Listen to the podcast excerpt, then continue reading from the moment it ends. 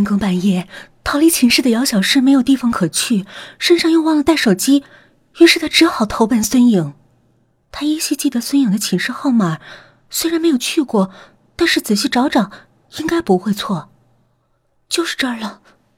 姚小诗立在了门前，礼貌的敲了一下门，门居然没有锁。随着姚小诗的敲击，门自动打开了。姚小诗走了进去，试探性的叫。孙杨，我来了。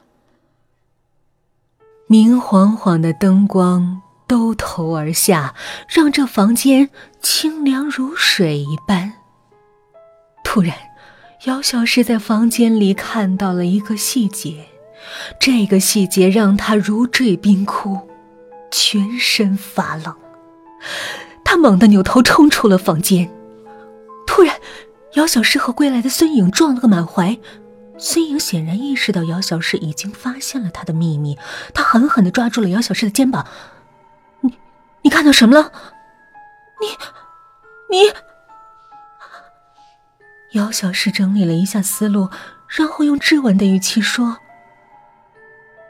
你，你住的是单人寝室，你根本没有一个会讲故事的室友，那么，你，你到底是谁？”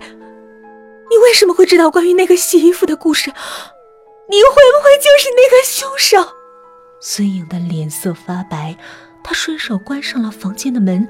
他沉默了一会儿，然后终于吐露了真相：“对不起，原谅我用爱讲恐怖故事的室友骗你。不过，那个关于洗衣服的故事是真的，而故事里的 B。”其实就是我的姐姐。原来，孙颖的姐姐和韩慕园曾经同寝室。孙颖深知姐姐被杀害的原委，却苦于找不到韩慕园杀人的证据。由于孙颖和姐姐长得很像，所以她不能去韩慕园的寝室寻找姐姐被害的线索。正在这个时候，孙颖遇见了急于进入学生会的姚小诗。姚小诗恰好和韩墨园同一寝室，他是帮助孙颖找证据的最佳人选。于是孙颖利用一切机会接近姚小诗，并且借室友之口把那个情杀的故事透露给了姚小诗。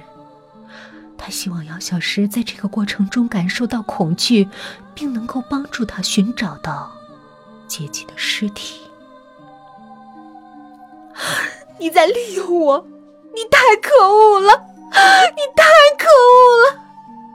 姚小诗不满的叫着。可事已至此，孙颖已经没有退路，他终于亮出了底牌。姚小诗，你是不是很想和段磊在一起？姚小诗点点头，脸颊微微有些发红。那你也许不知道吧？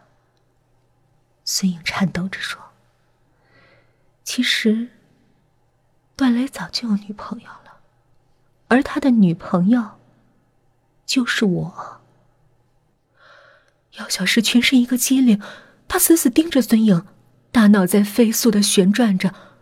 他早就知道段磊有个秘密的女友，就在学生会，但是他始终没有想到，那个人居然就是孙颖。如果你能帮我找到姐姐的尸体，那么我自愿和段磊分手，把她让给你。说完这话，孙颖狠狠的咬住了嘴唇。他的心里也不舍，但是为了姐姐，他不得不放弃自己的爱情。姚小诗震惊了，长久以来他所追求的东西，居然如此形式摆在了他的眼前。前方的路也许非常危险，但是只要他选择了，就可以得到他梦想中的爱情。终于，他点了点头，没问题。两个女生击掌成交。